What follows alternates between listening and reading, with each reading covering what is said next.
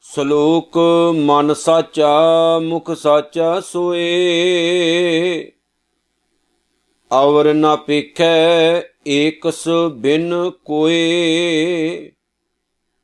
ਨਾਨਕ, ਇਹ ਲਛਣ ਬ੍ਰਹਮ ਗਿਆਨੀ ਹੋਏ। ਅਸ਼ਟਪਦੀ ਬ੍ਰਹਮ ਗਿਆਨੀ ਸਦਾ ਨਿਰਲੇਪ, ਜੈਸੇ ਜਲ ਮੈਂ ਕਮਲ ਅਲੇਪ। ਬ੍ਰਹਮ ਗਿਆਨੀ ਸਦਾ ਨਿਰਦੋਖ, ਜੈਸੇ ਸੂਰ ਸਰਬ ਕੋ ਸੋਖ। ਬ੍ਰਹਮ ਗਿਆਨੀ ਕੈ ਦ੍ਰਿਸ਼ਟ ਸਮਾਨ, ਜੈਸੇ ਰਾਜ ਰੰਕ ਕੋ ਲਾਗੈ ਤੁਲ ਪਵਾਨ। ਬ੍ਰਹਮ ਗਿਆਨੀ ਕੈ ਧੀਰਜ ਏਕ। ਜਿਉ ਬਸਦਾ ਕੋ ਖੁਦੈ ਕੋ ਚੰਦਨ ਲੇਪ। ਬ੍ਰਹਮ ਗਿਆਨੀ ਕਾ ਇਹ ਗੁਨਾਉ। ਨਾਨਕ ਜਿਉ ਪਾਵਕ ਕਾ ਸਹਿਜ ਸੁਭਾਉ। ਬ੍ਰਹਮ ਗਿਆਨੀ ਕਾ ਇਹ ਗੁਨਾਉ। ਨਾਨਕ ਜਿਉ ਪਾਵਕ ਕਾ ਸਹਿਜ ਸੁਭਾਉ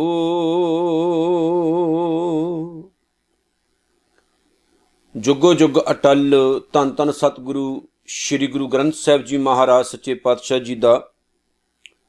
ਆਓ ਜੀ ਬੜੇ ਪਿਆਰ ਸਤਿਕਾਰ ਦੇ ਨਾਲ ਓਟ ਆਸਰਾ ਰੱਖੀਏ ਜੀ।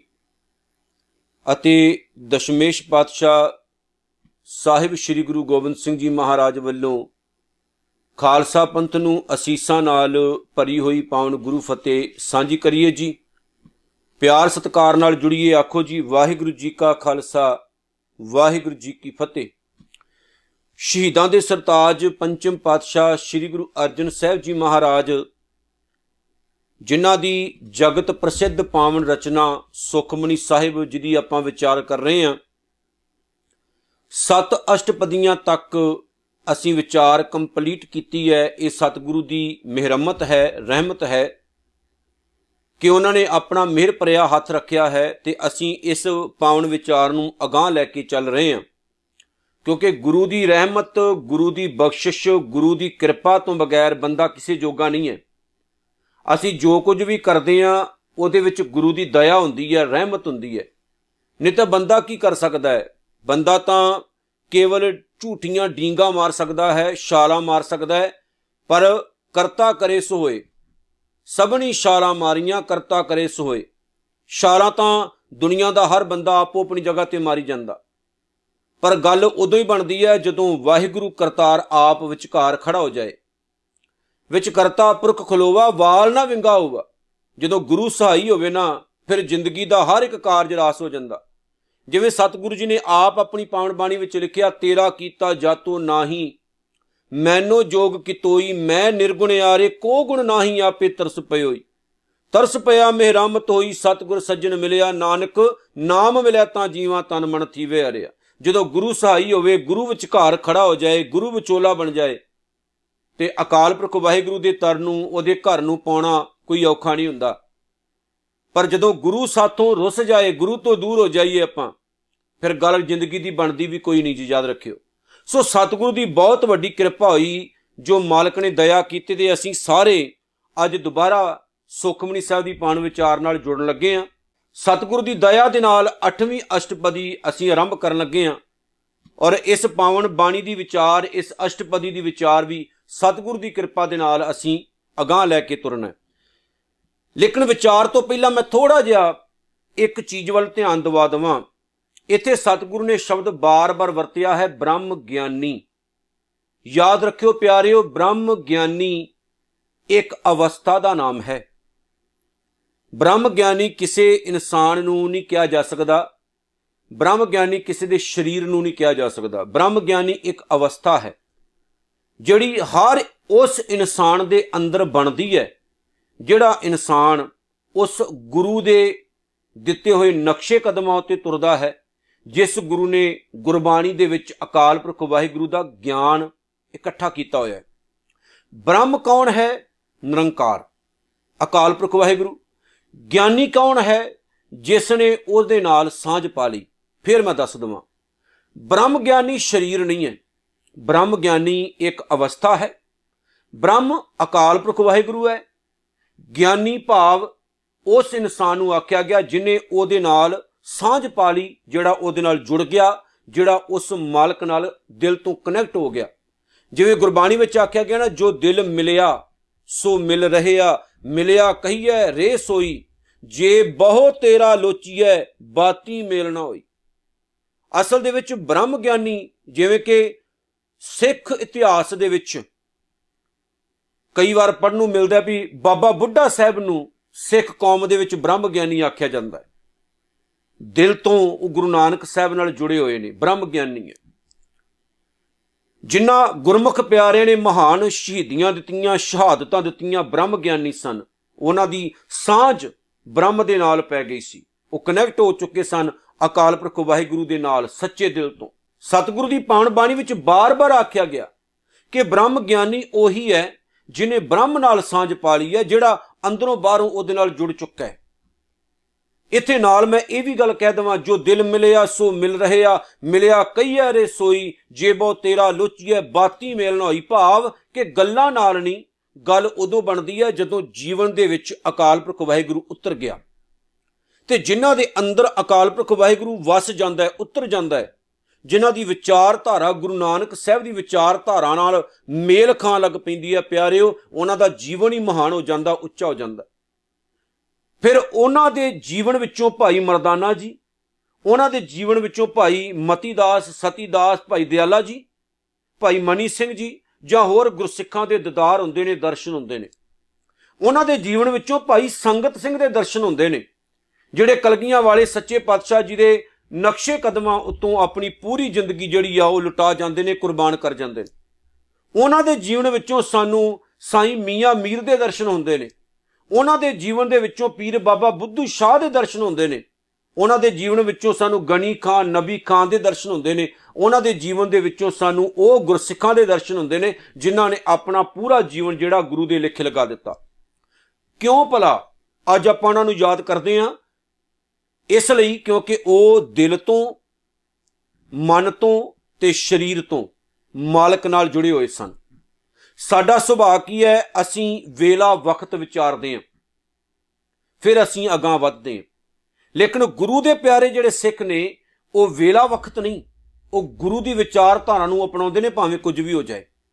ਸੋ ਅੱਜ ਜੋ ਸਤਿਗੁਰੂ ਨੇ ਰਹਿਮਤ ਕੀਤੀ ਹੈ, ਉਹਦੇ ਵਿੱਚ ਵੀ ਇਹੀ ਆਖਿਆ ਗਿਆ, ਸ਼ਲੋਕ ਜਦੋਂ ਸ਼ੁਰੂ ਹੁੰਦਾ, ਮਨ ਸਾਚਾ ਮੁਖ ਸਾਚਾ ਸੋਏ, ਜਿਸ ਇਨਸਾਨ ਦੇ ਮਨ ਵਿੱਚ ਸੱਚਾ ਅਕਾਲ ਪੁਰਖ ਵਾਹਿਗੁਰੂ ਵਸਦਾ ਹੈ, ਜਿਸ ਇਨਸਾਨ ਦੇ ਜੀਵਨ ਦੇ ਵਿੱਚ ਅਕਾਲ ਪੁਰਖ ਵਾਹਿਗੁਰੂ ਘਰ ਕਰ ਗਿਆ ਮੁਖ ਸਾਚਾ ਸੋਏ, ਜਿਸ ਇਨਸਾਨ ਦੇ ਮੂੰਹ ਵਿੱਚੋਂ ਵੀ ਉਸੇ ਹੀ ਅਕਾਲ ਪੁਰਖ ਵਾਹਿਗੁਰੂ ਦੇ ਗੁਣ ਨਿਕਲਦੇ ਨੇ, ਅਵਰ ਨਾ ਪੇਖੈ ਜਿਹੜਾ ਉਸ ਇੱਕ ਅਕਾਲ ਪੁਰਖ ਵਾਹਿਗੁਰੂ ਤੋਂ ਬਗੈਰ ਅਵਰ ਨਾ ਪੇਖੈ ਇਕਸ ਬਿਨ ਕੋਏ ਇੱਕ ਤੋਂ ਬਗੈਰ ਉਹ ਕਿਸੇ ਹੋਰ ਨੂੰ ਵੇਖੀ ਨਾ।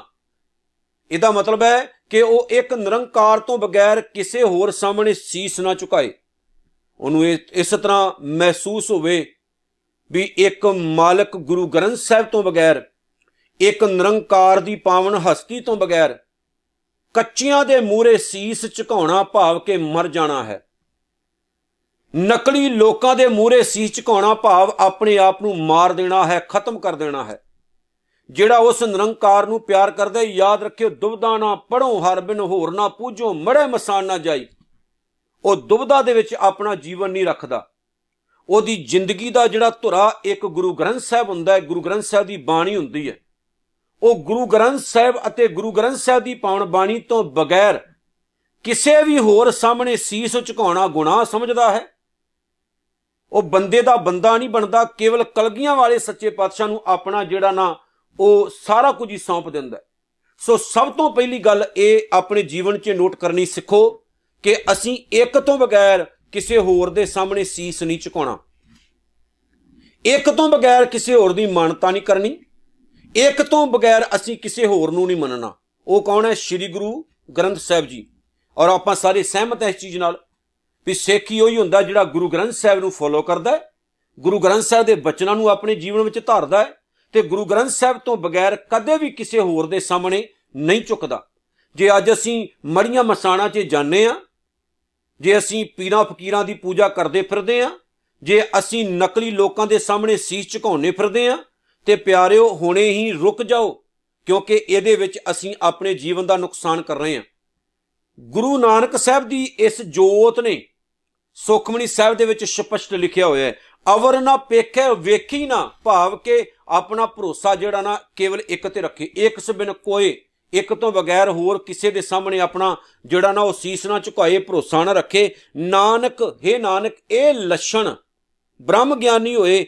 ਆ ਜਿਹੜੇ ਗੁਣ ਨੇ, ਲੱਛਣ ਭਾਵ ਗੁਣ, ਇਹ ਬ੍ਰਹਮ ਗਿਆਨੀਆਂ ਦੇ ਭਾਵ ਜੇਕਰ ਕਿਸੇ ਇਨਸਾਨ ਦਾ ਐਸਾ ਜੀਵਨ ਹੈ ਜਿਹੜਾ ਅੰਦਰੋਂ ਤੇ ਬਾਹਰੋਂ ਜੁੜਿਆ ਹੋਇਆ ਜਿਹੜਾ ਮੂੰਹ ਤੋਂ ਵੀ ਅਕਾਲ ਪੁਰਖ ਵਾਹਿਗੁਰੂ ਦੇ ਗੁਣਾਂ ਦੀ ਗੱਲ ਕਰਦਾ, ਜਿਹਦੀ ਰਹਿਣੀ, ਬਹਿਣੀ ਸਭ ਅਕਾਲ ਪੁਰਖ ਵਾਹਿਗੁਰੂ ਦੇ ਗੁਣਾਂ ਦੇ ਮੁਤਾਬਕ ਹੈ, ਜਿਹੜਾ ਕਦੇ ਵੀ ਉਹਦੇ ਤੋਂ ਬਗੈਰ ਕਿਸੇ ਹੋਰ ਦੀ ਟੇਕ ਨਹੀਂ ਰੱਖਦਾ, ਸੁਖਮਨੀ ਸਾਹਿਬ ਦੇ ਵਿੱਚ ਹੀ ਆਪਾਂ ਪੜਨਾ ਜੀ। ਜਦੋਂ ਸਤਿਗੁਰੂ ਜੀ ਕਹਿੰਦੇ ਨੇ, ਮਾਨੁਖ ਕੀ ਟੇਕ ਬਿਰਤੀ ਸਭ ਜਾਣ ਪਿਆਰਿਓ, ਮਾਨੁਖ ਕੀ ਟੇਕ ਬਿਰਤੀ ਸਭ ਜਾਣ, ਦੇਵਨ ਕੋ ਇੱਕ ਹੈ ਭਗਵਾਨ। ਜਿਸ ਕੈ ਦੀਏ ਰਹਿ ਅਗਾਏ, ਬਹੁ ਨਾ ਤ੍ਰਿਸ਼ਨਾ ਲਾਗੇ ਆਏ ਮਾਰੈ ਰੱਖੈ, ਏਕੋ ਆਪ ਮਾਨੁਕ ਕੈ ਕਿਛਨਾਈ ਆਤ। ਵੇਖੋ, ਇੱਥੇ ਇੱਕ ਦੀ ਗੱਲ ਹੈ। ਸਿਰਫ ਇੱਕ ਦੀ ਗੱਲ। ਵੀ ਉਸ ਇੱਕ ਤੋਂ ਬਗੈਰ ਕੋਈ ਹੋਰ ਨਹੀਂ। ਸੋ ਬ੍ਰਹਮ ਗਿਆਨੀ ਭਾਵ ਬ੍ਰਹਮ ਨੂੰ ਸਮਝਣ ਵਾਲਾ ਇਨਸਾਨ ਉਹ ਹੈ ਜਿਸ ਦੇ ਅੰਦਰ ਨਿਰੰਕਾਰ ਅਕਾਲ ਪੁਰਖ ਵਾਹਿਗੁਰੂ ਦਾ ਵਾਸਾ ਹੋ ਜਾਂਦਾ ਹੈ। ਤੇ ਉਹ ਉਸ ਅਕਾਲ ਪੁਰਖ ਵਾਹਿਗੁਰੂ ਤੋਂ ਬਗੈਰ ਕਿਸੇ ਹੋਰ ਦੇ ਸਾਹਮਣੇ ਸੀਸ ਝੁਕਾਉਣਾ ਵੀ ਗੁਨਾਹ ਸਮਝਦਾ ਹੈ। ਜਿਵੇਂ ਸਿੱਖ ਦਾ ਜੀਵਨ ਹੋਵੇ, ਵੀ ਗੁਰੂ ਗ੍ਰੰਥ ਸਾਹਿਬ ਨੂੰ ਛੱਡ ਕੇ ਨਹੀਂ ਜਾਣਾ, ਭਾਵੇਂ ਕੁਝ ਵੀ ਹੋ ਜਾਏ। ਦੁਨੀਆ ਇਧਰ ਦੀ ਉਧਰ ਹੁੰਦੀ ਤੇ ਹੋਵੇ, ਲੇਕਿਨ ਸਿੱਖ ਆਪਣਾ ਭਰੋਸਾ, ਆਪਣਾ ਵਿਸ਼ਵਾਸ ਕੇਵਲ ਗੁਰੂ ਗ੍ਰੰਥ ਸਾਹਿਬ ਵਿੱਚ ਰੱਖੇ, ਅੱਗੇ ਸ਼ੁਰੂ ਹੁੰਦੀ ਅਸ਼ਟਪਦੀ। ਸਤਿਗੁਰੂ ਜੀ ਕਹਿੰਦੇ ਨੇ, ਬ੍ਰਹਮ ਗਿਆਨੀ ਸਦਾ ਨਿਰਲੇਪ। ਬ੍ਰਹਮ ਨੂੰ ਸਮਝਣ ਵਾਲਾ ਜਿਹੜਾ ਇਨਸਾਨ ਹੈ, ਜਿਹੜਾ ਸੱਚੇ ਦਿਲ ਤੋਂ ਅਕਾਲ ਪੁਰਖ ਵਾਹਿਗੁਰੂ ਨਾਲ ਕਨੈਕਟ ਹੋ ਚੁੱਕਾ, ਜਿਹੜਾ ਜੁੜ ਚੁੱਕਾ ਨਾ ਮਾਲਕ ਦੇ ਨਾਲ, ਸਦਾ ਵਕਾਰਾਂ ਵੱਲੋਂ ਬਰਿਆਈਆਂ ਵੱਲੋਂ, ਮਾੜੀਆਂ ਕੰਮਾਂ ਵੱਲੋਂ ਬਿਦਾਗ ਰਹਿੰਦਾ ਉਹਨੂੰ ਦਾਗ ਨਹੀਂ ਲੱਗਦਾ ਹੈ। ਸਤਿਗੁਰੂ ਨੇ ਲਿਖਿਆ ਨਾ ਦਾਗ ਦੋਸ਼ ਮੋਹ ਚੱਲਿਆ ਲਾਏ। ਜਿਹੜਾ ਪਾਪੀ ਬੰਦਾ ਗੁਨਾਹਗਾਰ ਇਨਸਾਨ ਆ, ਪਾਪੀ ਕਰਮ ਕਮਾਉਂਦੇ ਕਰਦੇ ਹਾਏ ਹਾਏ ਨਾਨਕ ਜਿਉ ਮੱਥਨ ਮਦਾਨੀਆਂ ਤਿਉ ਮੱਥੇ ਧਰ ਮਰਾਏ ਜਿਹੜਾ ਪਾਪੀ ਇਨਸਾਨ ਹੈ, ਜਿਹੜਾ ਕਨੈਕਟ ਨਹੀਂ ਹੋਇਆ ਜੀ ਅਕਾਲ ਪੁਰਖ ਵਾਹਿਗੁਰੂ ਸੱਚੇ ਪਾਤਸ਼ਾਹ ਦੇ ਨਾਲ, ਉਹ ਦਾਗੀ ਹੋ ਕੇ ਜਾਂਦਾ।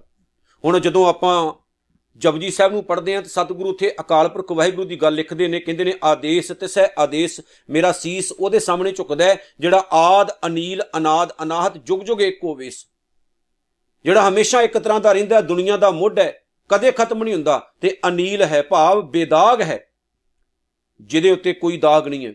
ਦੇਖੋ, ਦੁਨੀਆ ਦਾ ਹਰ ਬੰਦਾ ਦਾਗੀ ਹੈ।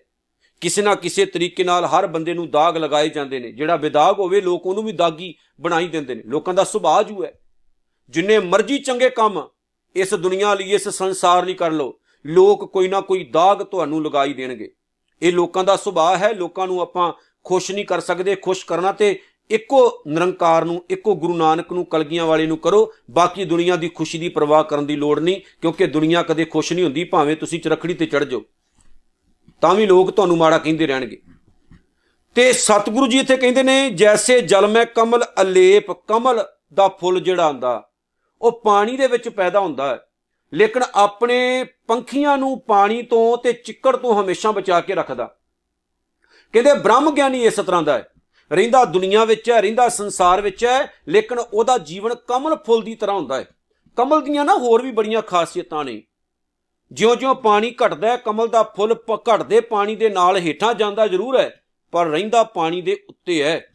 ਜਿਉਂ-ਜਿਉਂ ਪਾਣੀ ਵੱਧਦਾ ਹੈ, ਕਮਲ ਦਾ ਫੁੱਲ ਵਧਦੇ ਪਾਣੀ ਦੇ ਨਾਲ ਵੱਧਦਾ ਜ਼ਰੂਰ ਹੈ, ਉਹ ਤਾਂ ਜਾਂਦਾ ਹੈ, ਪਰ ਰਹਿੰਦਾ ਪਾਣੀ ਦੇ ਉੱਤੇ ਹੈ।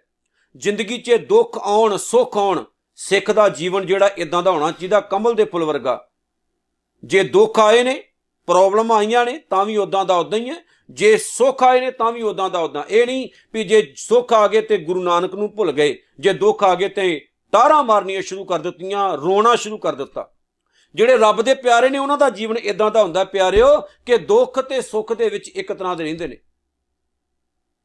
ਜਿਹੜੇ ਰੱਬ ਨੂੰ ਪਿਆਰ ਕਰਨ ਵਾਲੇ ਹੁੰਦੇ ਨੇ, ਉਹਨਾਂ ਦਾ ਜੀਵਨ ਇਸ ਤਰ੍ਹਾਂ ਦਾ ਬਣ ਜਾਂਦਾ ਕਿ ਉਹ ਨਿਰੰਕਾਰ ਨੂੰ ਪਿਆਰ ਕਰਦੇ ਹੋਏ ਦੁੱਖ ਅਤੇ ਸੁੱਖ ਨੂੰ ਸਹਿਣ ਸਹਿਣ ਜ਼ਰੂਰ ਕਰਦੇ ਨੇ। ਦੁੱਖ ਤੇ ਸੁੱਖ ਨੂੰ ਸਹਿੰਦੇ ਜ਼ਰੂਰ ਨੇ, ਪਰ ਉਹ ਰੋਂਦੇ ਨਹੀਂ, ਉਹਦੇ ਭਾਣੇ ਵਿੱਚ ਰਹਿੰਦੇ ਨੇ। ਬ੍ਰਹਮ ਗਿਆਨੀ ਸਦਾ ਨਿਰਦੋਖ।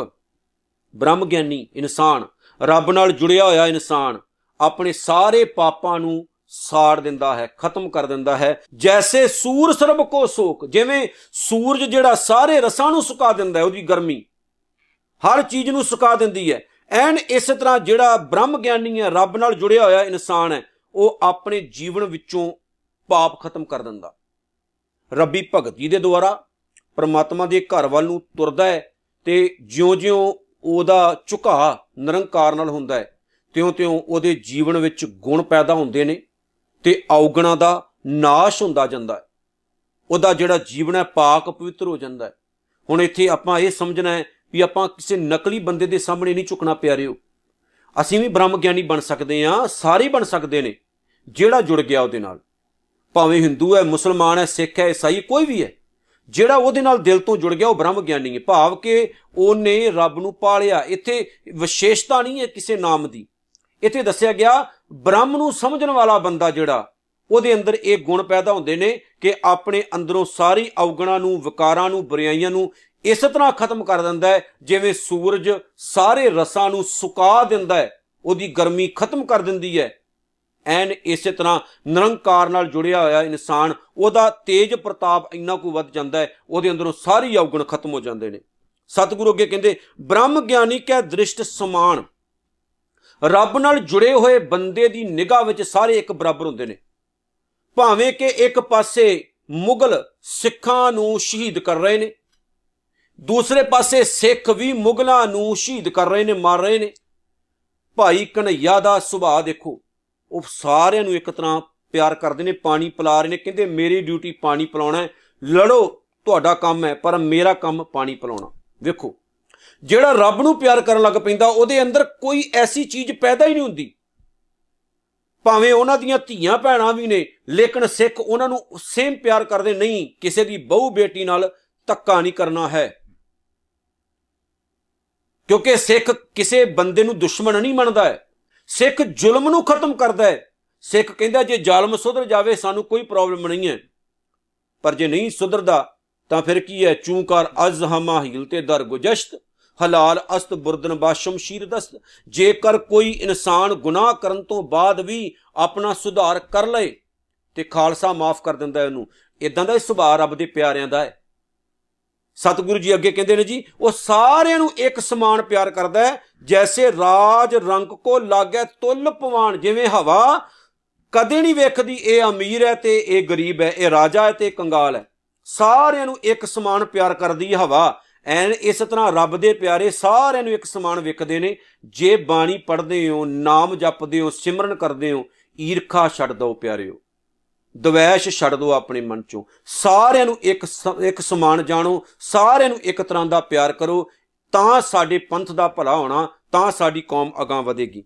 ਬ੍ਰਹਮ ਗਿਆਨੀ ਕਹਿ ਧੀਰਜ ਏਕ, ਜਿਹੜਾ ਰੱਬ ਨਾਲ ਜੁੜਿਆ ਹੋਇਆ ਨਾ, ਉਹਦੇ ਅੰਦਰ ਧੀਰਜਤਾ ਬਹੁਤ ਵੱਡੀ ਹੁੰਦੀ ਹੈ।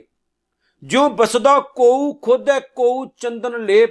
ਜਿਸ ਤਰ੍ਹਾਂ ਸਤਿਗੁਰੂ ਜੀ ਕਹਿੰਦੇ ਨੇ, ਧਰਤੀ ਦਾ ਸੁਭਾਅ ਹੁੰਦਾ। ਕੋਈ ਉਹਨੂੰ ਖੋਦੇ, ਕੋਈ ਉਤੇ ਚੰਦਨ ਦਾ ਲੇਪ ਕਰਦਾ ਏ ਧਰਤੀ ਕਦੇ ਗੁੱਸਾ ਥੋੜੀ ਮਨਾਉਂਦੀ ਹੈ ਰੱਬ ਨਾਲ ਜੁੜੇ ਹੋਏ ਬੰਦੇ ਦਾ ਸੁਭਾਅ ਵੀ ਇਦਾਂ ਦਾ ਹੋ ਜਾਂਦਾ। ਦੁੱਖ ਸੁੱਖ ਤਾਂ ਜ਼ਿੰਦਗੀ 'ਚ ਆਉਂਦੇ ਨੇ। ਜ਼ਿੰਦਗੀ ਕਦੇ ਵਧਾਉਂਦੀ ਹੈ ਕਦੇ ਘਟਾਉਂਦੀ ਹੈ ਕਦੇ ਦੁਖੀ, ਕਦੇ ਸੁਖੀ ਕਰਦੀ ਹੈ ਰੱਬ ਦਾ ਪਿਆਰਾ ਧੀਰਜ ਵਿੱਚ ਰਹਿੰਦਾ ਧੀਰਜਤਾ ਬਹੁਤ ਜ਼ਰੂਰੀ ਹੈ ਪਿਆਰਿਓ। ਦੁੱਖ ਸੁੱਖਾਂ ਦੇ ਕਰਕੇ ਘਬਰਾਉਣਾ ਨਹੀਂ। ਇਹ ਚੀਜ਼ਾਂ ਜ਼ਿੰਦਗੀ 'ਚ ਆਉਂਦੀਆਂ ਜਾਂਦੀਆਂ ਰਹਿੰਦੀਆਂ ਨੇ। ਮਾਲਕ ਨੂੰ ਯਾਦ ਰੱਖਣਾ, ਧੀਰਜਤਾ ਵਿੱਚ ਰਹਿਣਾ। ਜੇ ਆਏ ਨੇ ਤਾਂ ਵੀ, ਜੇ ਗਏ ਨੇ ਤਾਂ ਵੀ। ਜੇ ਕੋਈ ਜੰਮ ਗਿਆ, ਮਰ ਗਿਆ, ਪੈਸੇ ਧੇਲੇ ਦੀ ਕਮੀ ਆ ਗਈ, ਵੱਧ ਗਏ, ਮਾਲਕ ਦੀ ਖੁਸ਼ੀ ਦੇ ਵਿੱਚ ਖੁਸ਼ੀ ਮਨਾਓ।